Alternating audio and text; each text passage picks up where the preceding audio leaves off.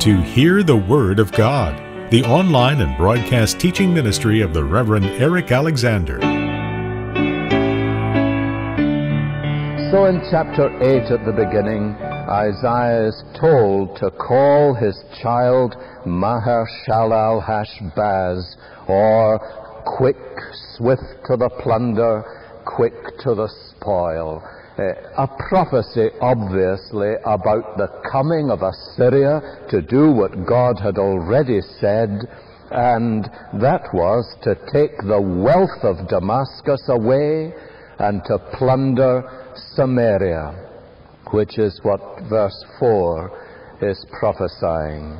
Now, the idea of before the boy knows how to say my father or my mother is um, very simple, really. It is that the words in Hebrew are very similar to our baby language of uh, dada and mama. It is avi and imi. And you can see before the child is able to say avi imi, we would say dada mama. It is still a small child, in other words. And before that happens, he says, the wealth of Damascus and the plunder of Samaria will be carried off by the king of Assyria. But then, what is going to happen immediately after this? God then goes on to explain in verse 5 The Lord spoke to me again, because this people has rejected the gently flowing waters of Shiloah. Now, the gently flowing waters of Shiloah uh, are really the, one of the main sources by which Israel, um, or Judah rather, was provided with water. It was a symbol of the apparent, quiet, ineffective little stream which was a symbol of the help of God. This is how it appeared in the eyes of men, a gently flowing stream like the waters of Shiloh, which flowed into the pool of Siloam. Now, because this people, God says to Isaiah, has rejected what the gently flowing waters of Shiloh represent, which is God's resources and God's help, and rejoices over Rezin and the son of Remaliah, that is over Syria and over Israel, the nations which had been destroyed by Assyria, because they have gloated over the defeat of Israel and Syria, Therefore, the Lord is about to bring against them not the quiet flowing waters of Shiloh, but the mighty flood waters of the river Euphrates. That is, the king of Assyria with all his pomp. It will overflow all its channels, run over all its banks, and sweep on into Judah swirling over it, passing through it, and reaching up to the neck. Now, can you see these two pictures? Here, on the one hand, is the representation in a small stream of all that God is, how He works so quietly, how so often people could dismiss him as they would dismiss a small stream and say, that's insignificant and unimportant. You would never really put your confidence there. And the eye of flesh would look at the river Euphrates in all its might. Now that represents Assyria. And the eye of the flesh and the mind that was thinking in a purely human way would say, that's where real power belongs. Real influence is there. So what have they done, says God? They have rejected the Lord. They have said this quiet flowing stream, we are going to put no confidence there. Where are we going to put our confidence? We are going to put our confidence in Assyria. And then God says the most extraordinary thing. He says, Right. What you have set your heart on, you shall have. You shall have Assyria. You have set your heart on Assyria and its great power and its great and mighty river. Right, you can have it, he says. But in the end of the day, it will destroy you as well as Syria and Israel.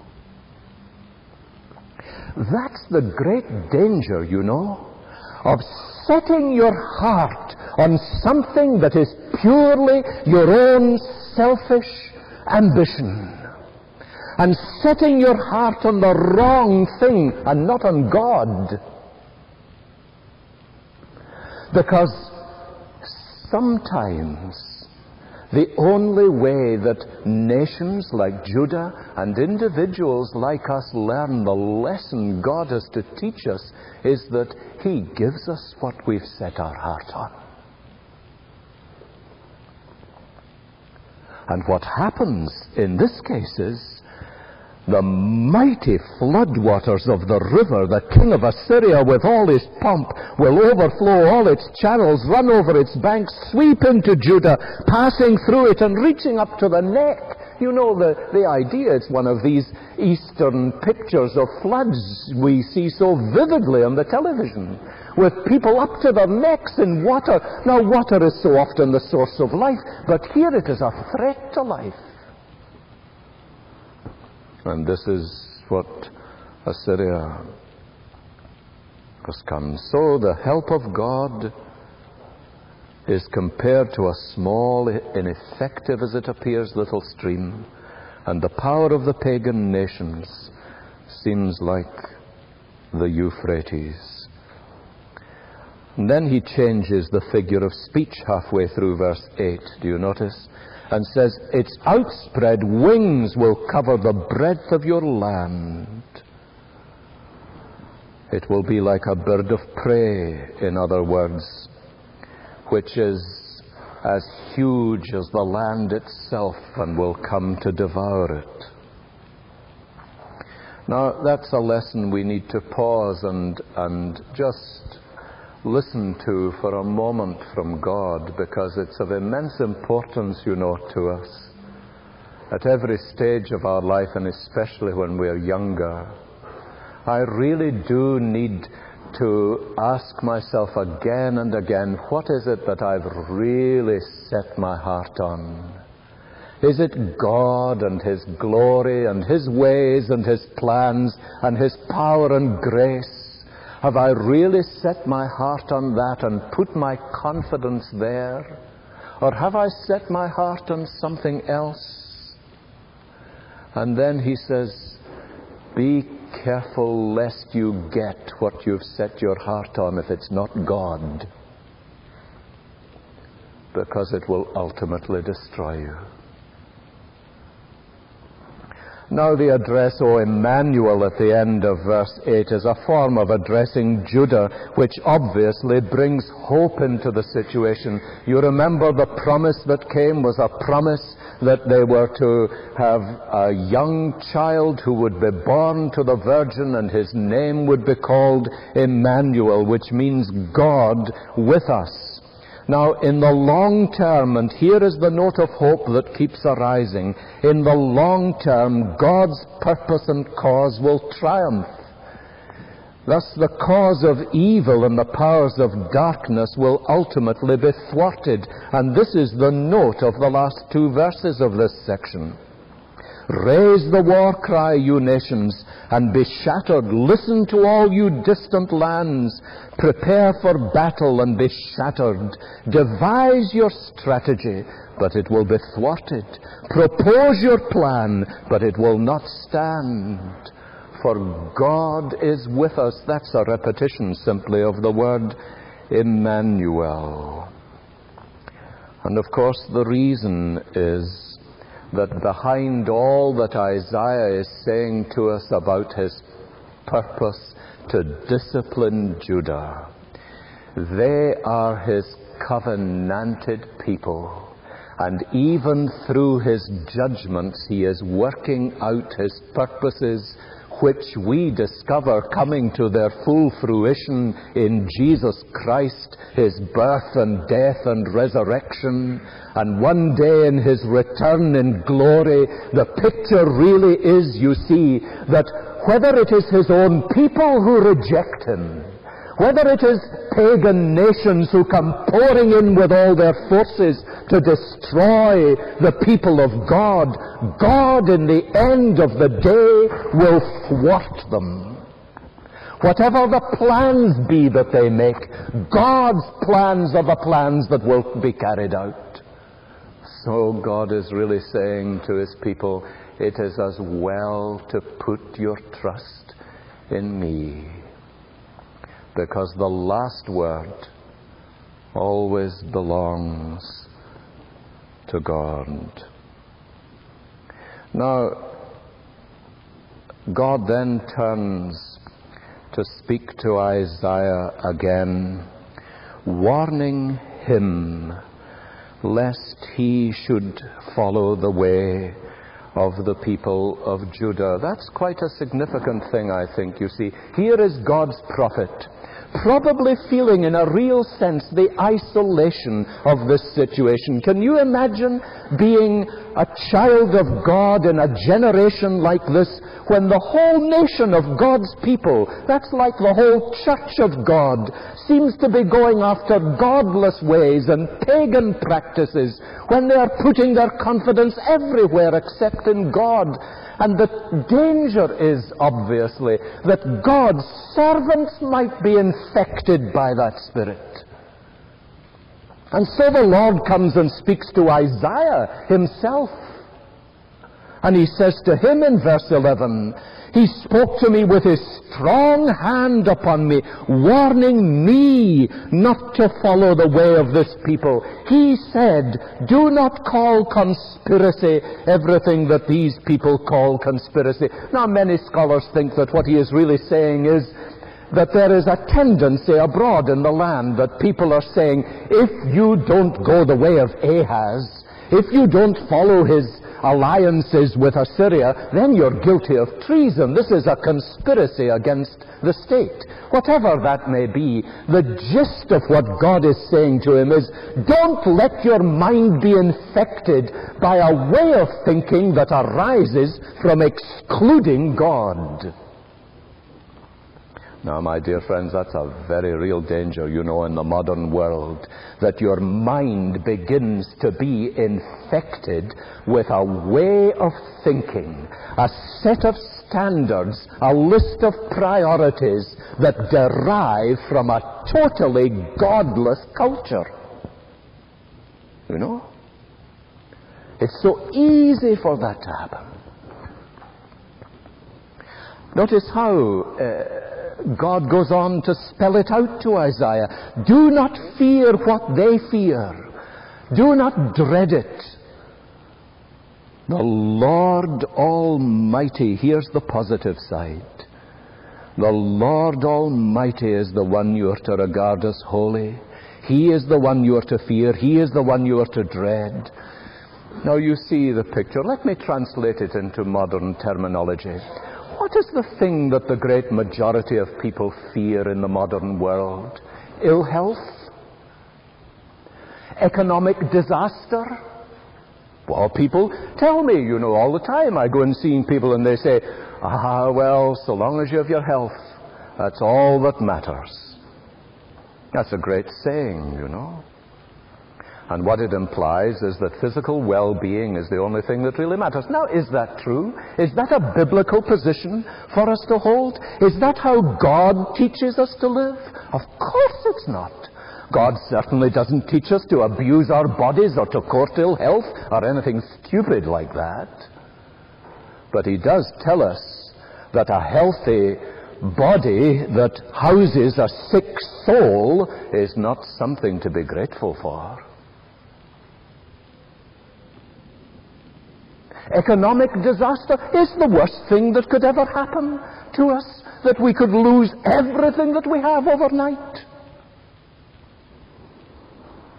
listen again. Do not fear what they fear, and do not dread it. What do you really fear, says Isaiah, more than all else? Well, the Lord Almighty is the one you are to respect, to regard as holy. He is the one you are to fear. He is the one you are to dread. And He will be a sanctuary. Now, if you live that way, do you notice what He is saying? The Lord Almighty will be your sanctuary. You will then have security. You will then have protection. You will have absolute peace and well-being. All that the Hebrew word for peace means will be yours if you have got God in his rightful place. There is no principle more fundamental than this in the whole of life. That if God is in his rightful place, he will be a sanctuary to you. The name of the Lord is a strong tower. The righteous runneth into it and is safe. Do you know that great phrase? Used to be a, a place where the Keswick speakers met to pray in um, Kent, an old house that belonged to a long since dead banker. And over the tower there were engraved in stone these words The name of the Lord is a strong tower, the righteous runneth into it and is safe. I will never forget, I've told you before, I'm sure, standing for the Keswick speaker's photograph, and suddenly the heavens opened and came down in a thunderclump, and all these Keswick speakers ran uh, straight in through the doorway, and I looked up to this and saw it. The name of the Lord is a strong tower, the righteous runneth into it and is safe. I thought that was beautiful. But you know, this is what happens when your confidence is in the Lord. He's a sanctuary to you. He's a sanctuary.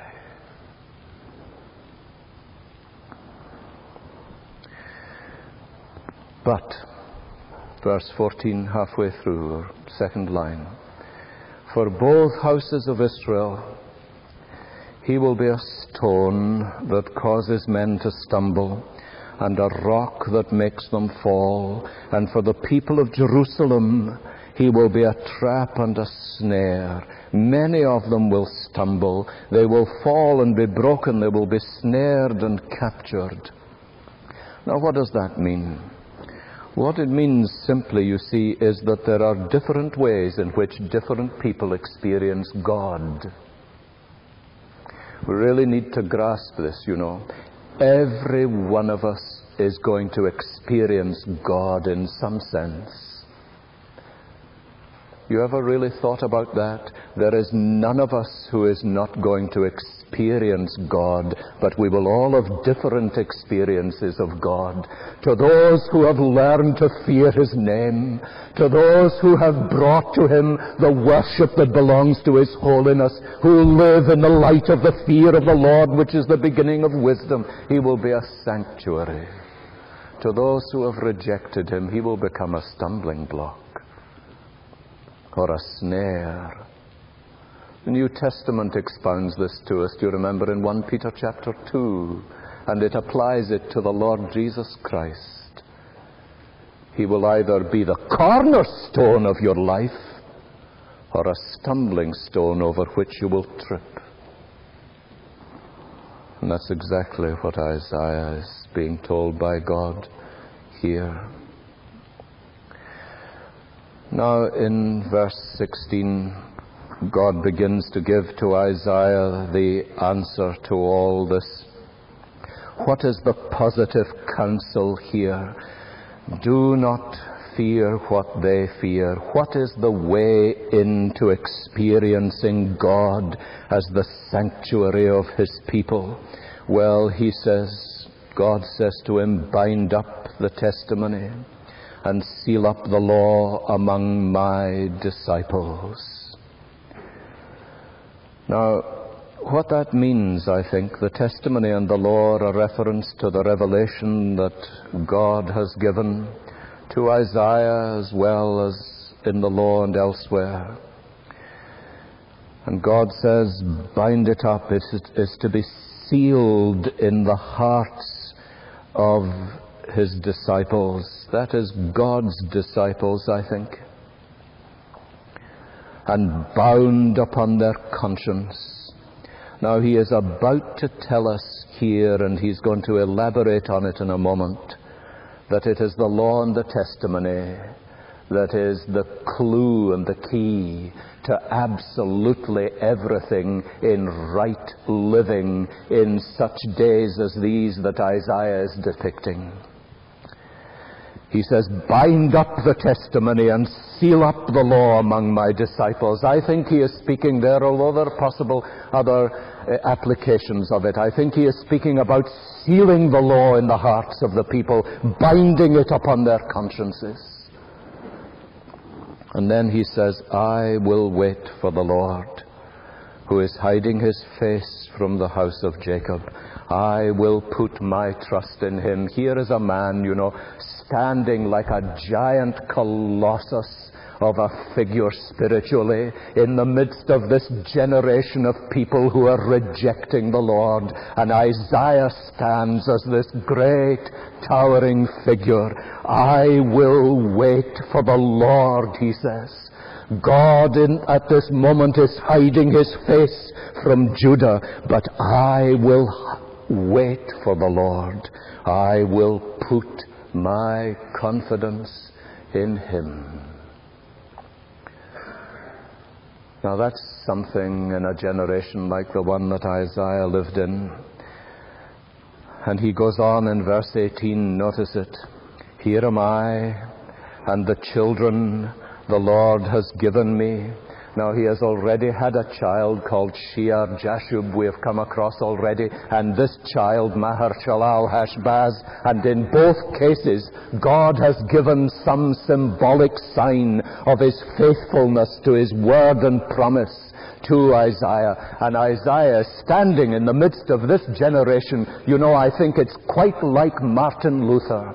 Do you remember in a day when the whole of the Christian religion had been corrupted and Martin Luther is being arraigned before his, his, his, his judges? And he says, Here I stand. I can do no other. God help me. Now Isaiah is like that. He says, Here I am, and the children God has given me. How can I but trust the Lord? I wonder what kind of impact that had on his generation. Now notice how the chapter concludes. He is speaking to the people when men tell you to consult mediums and spiritists who whisper and mutter. Should not a people inquire of their God? Isn't that an extraordinary thing? You see, the revival of superstition goes hand in hand with a loss of faith. In every generation, that's true. The revival of superstition goes hand in hand with a loss of faith. For the simple reason that you cannot ultimately live in this world without recognizing that it is not capable completely of a physical explanation. And if people will not trust in the Lord, they will trust in the most outlandish things. And I'm not talking about distant primitive countries. I'm talking about our own. When men tell you to consult mediums and spiritists who whisper and mutter should not a people inquire of their God? A very interesting thing today, you know. Did you know this? That in France today, there are twice the number of witches that there are Protestant pastors. Did you know that? Well, that's a statistical truth. Twice the number of witches as Protestant pastors. And if people will not put their trust in the Lord, they will put their trust in the most extraordinary places.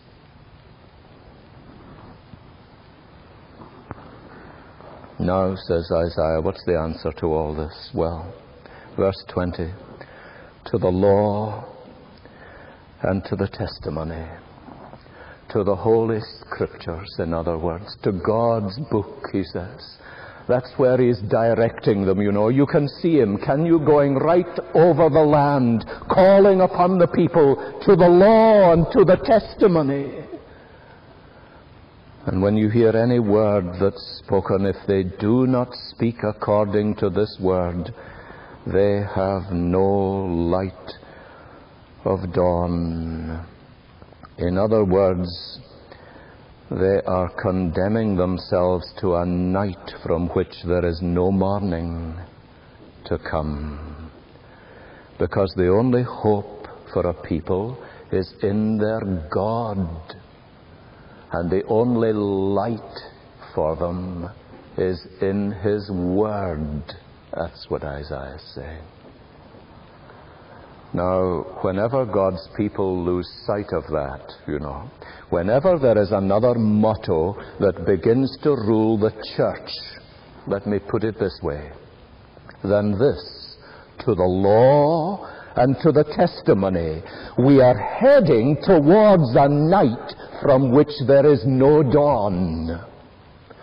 That's been true of the history of the church in various generations and periods when there has been some other kind of cry that goes up from the church than to the law and to the testimony. They are heading for the deepest darkness. That's the seriousness of the people of God neglecting the Word of God. Distressed and hungry, he pictures it picturesquely in verse 21. They will roam through the land when they are famished, they will become enraged, and looking upwards will curse their king and their God. They will look toward the earth and see only distress and darkness and fearful gloom, and they will be thrust into utter darkness. It is this hopeless picture but then again, in verse 9, in chapter 9, verse 1, we are reminded that God has an ultimate purpose of grace. Nevertheless, there will be no more gloom for those who are in distress. In the past, he humbled the land of Zebulun and the land of Naphtali, but in the future, he will honor Galilee of the Gentiles by the way of the sea along the Jordan. Now, that promise of hope was ultimately fulfilled, of course, when the Lord Jesus Christ walked in Galilee and ministered in Capernaum. That was Galilee of the Gentiles. And what Isaiah is saying is Oh, the seriousness, the darkness of this hour. But lift up your eyes and see that God in His grace has a purpose of mercy, and it is all bound up in this ultimate Son whom the Virgin will conceive and bear. And when He will be born, he will be the wonderful counselor, the mighty God, the everlasting Father, the Prince of Peace. But it's so important for us to learn Isaiah's lesson and to be able to be numbered amongst those who stand in the midst of this generation and have verse 17 of Isaiah 8 as what really shines out of our lives. I will wait for the Lord who is hiding his face from the house of Jacob. I will put my trust in Him. Let's pray together.